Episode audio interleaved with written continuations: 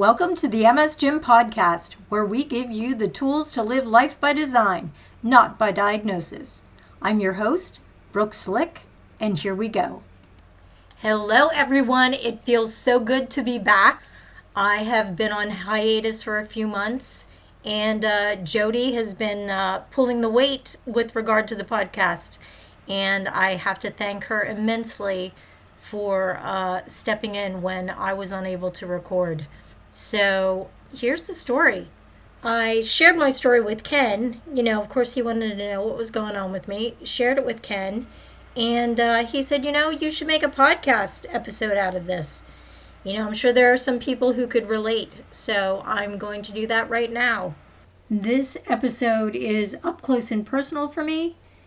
It explains why I've been off grid for the last few months, my continued battle with trigeminal neuralgia, and even more disturbing, at least to me, my mental struggle with fear. I will share how even the most strong willed, strong minded person you know may need to seek counseling to get over the mental hurdles of living with a chronic illness, in particular, pain. Most importantly, I want you all to know that seeking counseling is for the wise, not the weak, and it can set you free from your time wasting, joy sucking struggle with fear and mental angst back in February, I had just returned from a vacation in Hilton Head, South Carolina. I was tired, of course, but you know, that's typical. Well, then I got the flu. And with that, I started to get shingles. And then after I got the shingles, I had an attack of trigeminal neuralgia, something that I have dealt with for the past seven years I had it before that though. I had it as far back as 2013, but I didn't even realize that's what it was at the time.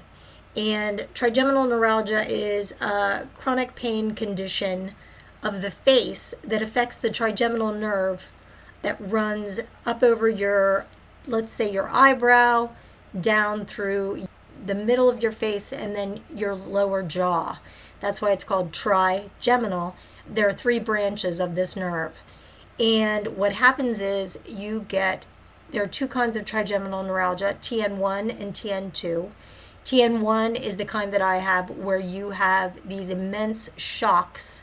They start as shocks and then they end up as full on episodes where it feels like someone has taken a knife, put it into a hot fire, and then stabbed you in the face with it and wiggled it around. It can come out of nowhere you can literally just be sitting there enjoying your day, and boom, it's like someone walked up and stabbed you in the face. For me, in the past, I've had up to 55 of these episodes a day. This was about four years ago. And it is truly kind of life altering. Your life gets incredibly small. So, anyway, I have had four surgeries for this altogether including my most recent one. But um, the last one that I had had was two years ago, and it was cranial surgery. I had that surgery done in January of 2020, literally a month or so before uh, the pandemic came into existence. But um, since that time, I had enjoyed two blissful years of zero pain so imagine my dismay when I was talking to my mom online on a video chat and I got an attack. And it completely blindsided me. Then I had an attack right after that, and then another one after that. So, all in the same day. So, I knew that I needed to make a move right away, find out what my next surgical option would be um, because pain meds had not helped me at all in the past. So I was to the point where surgeries were the only thing that worked. So I contacted my neurosurgeon and they got me in right away and discussed with me my different options. And it looked like gamma knife surgery was going to be the best option for me. Gamma knife surgery, which I say surgery, but it's it's not invasive. It is radiation it is pointed radiation. And when I say pointed, there are like 200 or so beams of radiation that are pinpointed to your trigeminal nerve. And when they do that, it creates a scar or a lesion on the nerve that blocks and impedes the pain from getting through to the trigeminal nerves. So, as much as we all hate to see scarring or lesions, you know, I was all about it. Bring on the lesion to stop the pain. So I had the treatment done on March 18th. And what was different about this surgery or treatment, whatever you want to call it, the treatments that I had had in the past, they were glycerol rhizotomies. I had two of those. And then I had an open partial rhizotomy, which was cranial surgery, where they cut a hole in the back of your skull and go in and burn a nerve and then put the piece of skull back on. That's the one that lasted two years. The difference between those treat those surgeries and this one are you get immediate pain relief from the three prior surgeries that I had done. Like when you walk out of the, the OR, you are no longer in pain. This is different, and you know that beforehand. You know that up front. Even though some people will see immediate pain relief, typically it takes longer to see the effectiveness of the treatment. So it could be a month, it could be six months, really, until you see the full efficacy of the radiation treatment. And I knew that going in. So fine, but of course, I always hope for the best. And they told me, you know, there are some patients who will see relief right away, and that'll be it. So, sure enough, I saw relief right away. And for two fabulous weeks, I had no pain at all. And then all of a sudden, I am uh, baking cookies with my granddaughter, who's three, and my husband and right in the middle of her cracking an egg, I got an attack. And I was like, son of a gun. I'm like, what am I going to do now? You know, I knew this was part of the process, but I was still having attacks, and pain is pain is pain, and it is excruciating. When I get these attacks, I literally, every single time, I go to my hands and knees. I don't know what it is, but I go straight to the floor every time. I grab my head, I go to the floor, I, start to sweat, I start to hyperventilate, I you know, my heart rate goes through the roof. You know, you feel like you're having a heart attack in your face. I've never had a heart attack, but I can imagine it's painful. I contacted my doctor, let him know, you know, what was going on, and they wanted to give me Solu-Medrol, which I won't take anymore. I've had way too much of that, and it makes me kind of insane. Um, I'm sure many of you know what Solu-Medrol is, um, whether you've had a three day course or a five day course of it. I never did well with it. I had it every single time that I had uh, optic neuritis, which was four different times. So we decided that I would try pain meds again. In the past, I had been on gabapentin, the highest dose that I could possibly have for my body and weight. Um, and it never worked, and it truly made me a zombie. I mean, literally a zombie. So I really didn't want to take it, but I knew that I had to wait out the recovery process of this surgery. And so it's not like I could run out and get another surgery. I just had one two weeks earlier, and it was radiation, which was going to take time to work, which required patience something that is not my strong point. So, anyway, I agreed to take Lyrica or pregabalin, which is the generic version of Lyrica, I believe. It's all a, a you know, pain nerve med number type of med. So, started taking that, and I have not, that was four weeks ago, and I have not had any pain since. It's exactly four weeks ago today I started taking it and I have not had any pain since. It does not make me feel like a zombie. It does make me a few hours after I've taken it. It definitely slows me down a bit. And unfortunately, it throws off my balance just what I need because I have balance issues from MS as it is. So I'm pain free. I should be happy. But turns out I'm not. I'm not happy. And not it has nothing to do with having to wait it out to, to see if the treatment works permanently. It was fear. I have been dealing with fear of another attack. And with every one of these attacks that I would get, every attack has a tell. And when I say a tell, it's like a symptom, a little something that happens. For me, it's this sensation that I get on the side of my head that I know an attack is coming. And every time you get the tell, you know something's coming, so you automatically kick into fear mode. And I start to hyperventilate, I start to sweat, and I can't move. I'm frozen in time. And I'm afraid to get up. I won't walk from one end of the house to the other. I won't stand up. I sit in my chair and I don't move. And typically, I, I, I truly am one of the strongest minded people that I know. I have been through more crap in the last 20 years than most. And but it's typical of somebody who has MS. You know, we deal with so much crap. To kind of give you some context here as to why I consider myself strong willed, strong minded, resilient. Um, when I was 35, I'm 57 now. When I was 35 and I had been married for three months, my daughter was six, she was in kindergarten. I had a stroke. And uh, I was the marketing, marketing director at the time for a tourist attraction. And I was writing a press release and I was in the middle of the release and I couldn't find a word. You know, I was always the, the person that everybody went to when they couldn't think of a word. Oh, what should this word be, Brooke? Well, suddenly I became that person and, and it just wouldn't come out. I knew exactly what I wanted to say it just wasn't coming out. So fine. Same day, I go into a meeting and I'm taking notes at the meeting and I'm writing the notes, but it's like my mind was not computing what I was writing. Like it was it was just kind of a habit that I was writing down words, but I couldn't really read the words. They didn't make any sense to me. So fine. So I went home that day, drove home, probably not the smartest thing to do, but I didn't know what was going on at the time.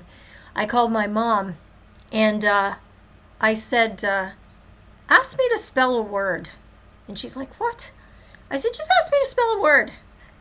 She would ask me to spell a word, and I would spell it phonetically. And uh, like, I couldn't spell the word cat. And all of a sudden she's like, Brooke, what, what, what the hell is going on? And I'm like, I don't know. So she calls, you know, the next door neighbor who is a doctor, and he has me come in, and sure enough, I had had a stroke. But we didn't know why, and we wouldn't know why for three months. But that's a whole other story. So, anyway, I ended up, it turns out that I had a clotting disorder called a lupus anticoagulant, and it had caused the, the clot. Now, within four months, I was okay and got my memory back. Uh, that was another thing. I couldn't remember people's names, faces. It, it was hellish, okay? And I completely recover. And within a year, I decided I'm going to go back to work, but not where I was working before, somewhere else. I'm on my way to an interview, and on the way to the interview, I'm driving and I couldn't see out of my eye and I was like, what the hell's going on? So I sat through the entire interview with vi- only partial vision in one eye, go home, call my neurologist who was treating me for the lupus anticoagulant, and he came to the conclusion that I most likely had a stroke in my eye um, based on my blood work that showed that I was not within the safe range that I should have been. I was taking Coumadin at the time, and I had a therapeutic range, and apparently I wasn't within that range. I was kind of in a danger zone, and that likely caused a stroke in my eye, uh, which would later turn out that that was optic neuritis and not a stroke in my eye. So there's that.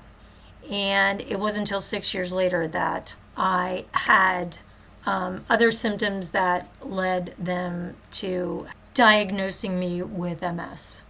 And from that point on, I went from having to take Betaseron, that failed, taking Copaxone, that failed, taking Tysabri, that failed, taking Gilenya, which was a in a drug study mode at that time, and then ultimately leading to having a stem cell transplant in Russia in 2013, which was successful. So I've been through it, and at no point ever w- was I depressed about it. Did I have anxiety about it? I never went through any of that. I was, okay, this didn't work. What's next? This didn't work. What's next? There was no, you know, poor, poor me in the middle of it. Never. I never went there. I never I was never fearful. Uh, you know, yes, I would worry about, oh, what's my future going to look like, all of that kind of stuff. But I was never fearful and never had to seek counseling, never, none of that. Um, I just suck it up, buttercup, keep it moving. And that's the way I am with everything in life. I don't have time for boo hooing. It's just not part of my, it's not, just not who I am. And it wasn't until just this last month or two that even though, you know, I've had this treatment for the trigeminal neuralgia, it's a pretty severe treatment. Um, you, you know, it's radiation, for God's sake.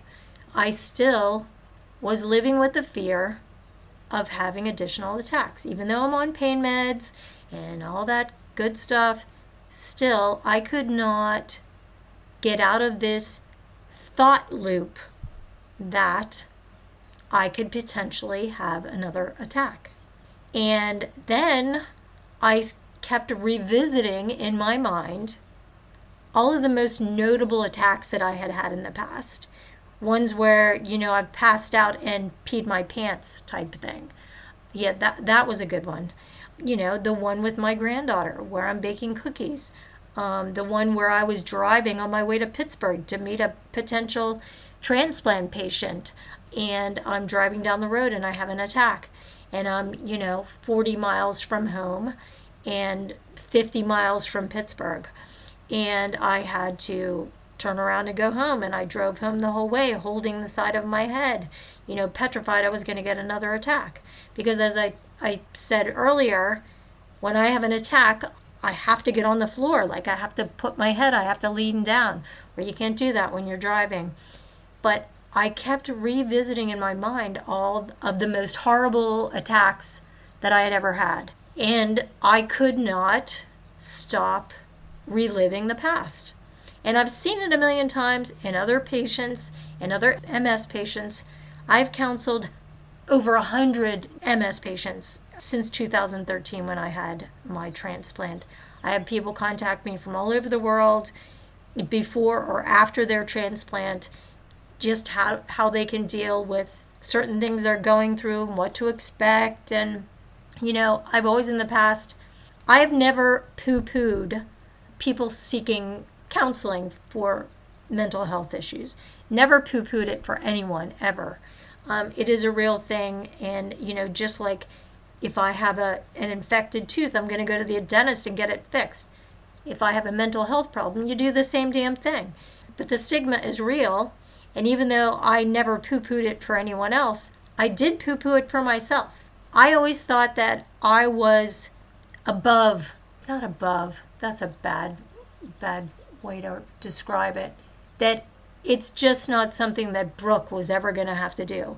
Thank God I'm strong enough I'll never have to do that. You know, I'm just so lucky that I'm so strong willed, so strong minded that I never, ever, my mind just never goes to those dark places.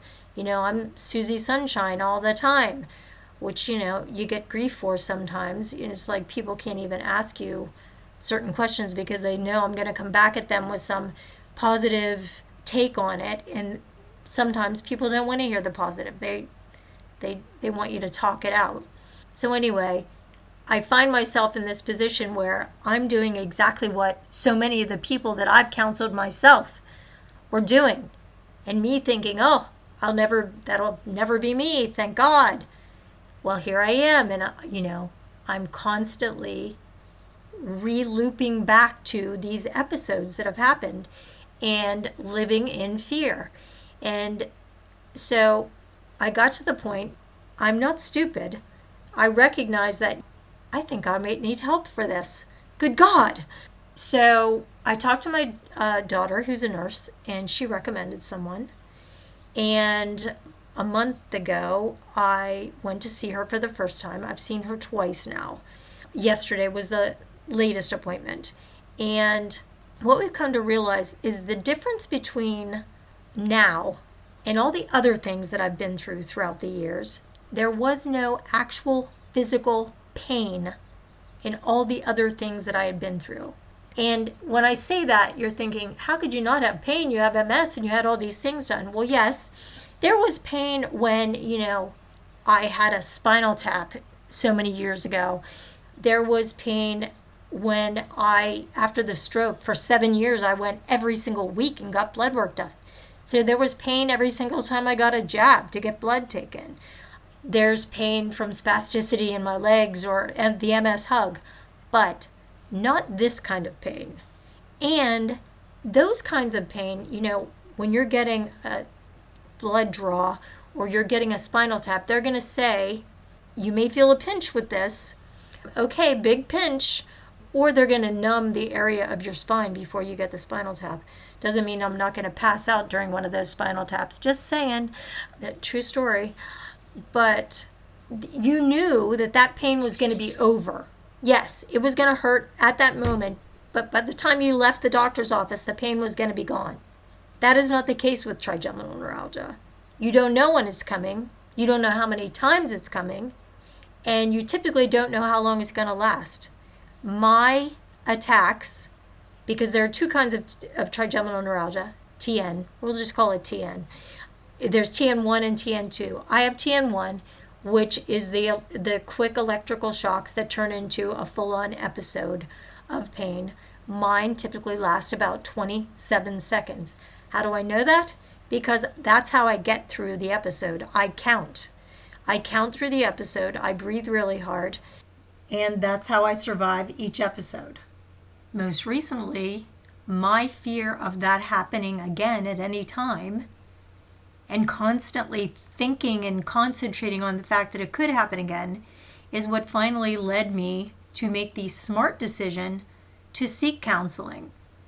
And what I found in these sessions is that some of the solutions, some of the tools that I've been given are rather simple things. It's basically talking myself through what's happening and why I'm having these feelings. And I think to myself, these are things that I probably could have figured out on my own. But sometimes you need to get another opinion. You need to have what you're thinking in your head validated by a professional. And seeking this kind of counseling is not a sign of weakness, it's not a sign that you're crazy. It's actually a smart decision.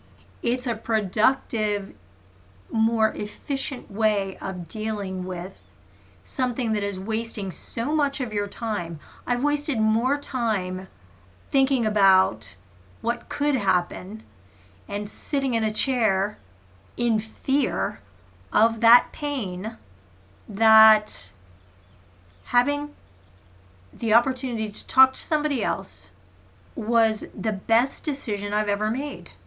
Everything I thought about was being validated. I now have simple tools to get me through these episodes of thinking that something's going to happen. And every time I do that, I would basically be re experiencing all of the physical symptoms as well. I would start sweating. I would be fearful. I my heart rate would go up because your body doesn't know and your mind doesn't know the difference between if an event is happening now or happening 10 years ago. It thinks it's happening now. Um, so basically, you're reintroducing the trauma into your life again and again and again. And I was given simple tools to help me get through it. Like simple little things, as simple as asking myself, Brooke, are you safe right now? Are you in pain right now? And if the answer to those is no, then get the hell off the chair and do what you were planning on doing. So it can be as simple as that. And all it takes is that decision to say, you know what? I don't think I can do this by myself. I need to talk to someone. As simple as that. And forget the stigma around it. Forget the family member who might say, oh, you don't need that, or that's ridiculous. Well, guess what? That family member isn't you. They're not living with it, they're not dealing with it. You know, in my case, um, when I told my husband or my mom or my in laws, you know, I think I'm going to seek counseling, they knew if I was seeking counseling, they knew it had, must be something serious because they, they know my personality. They know that I'm strong willed and strong minded and resilient. So if I was asking for help, I must really, really need it. And I can only hope that your family and friends are as supportive as mine were. And it really was the smartest decision I've ever made. And now I have the tools to stop the loop of thought that is wasting my time and sucking the joy out of my life. I don't have time for it. You don't have time for it. I want you to know it's okay to ask for help. Just ask for help. So that's my story, you guys. That's where I've been. That's what's been going on since February, and that's what I why I've been kind of MIA. I am slowly and surely recovering from this uh, gamma knife treatment, and uh, I'm on my way back to living again. So uh, I'll be bringing new episodes as well as Jody will be. Uh, we'll be taking a break at the end of summer, like July to say October, maybe, maybe the end of September. Um, but we have some really good episodes coming up, and uh, I am looking forward to getting back into the swing of things. And uh, hope you all are doing great out there. So, you guys take care, and I'll see you on the next episode. If you'd like more information on the MS Gym, you can find them at msgym.com, on Facebook, on YouTube, or Instagram. If you'd like to know what I've been up to lately, you can find me at brookslick.com or on Instagram.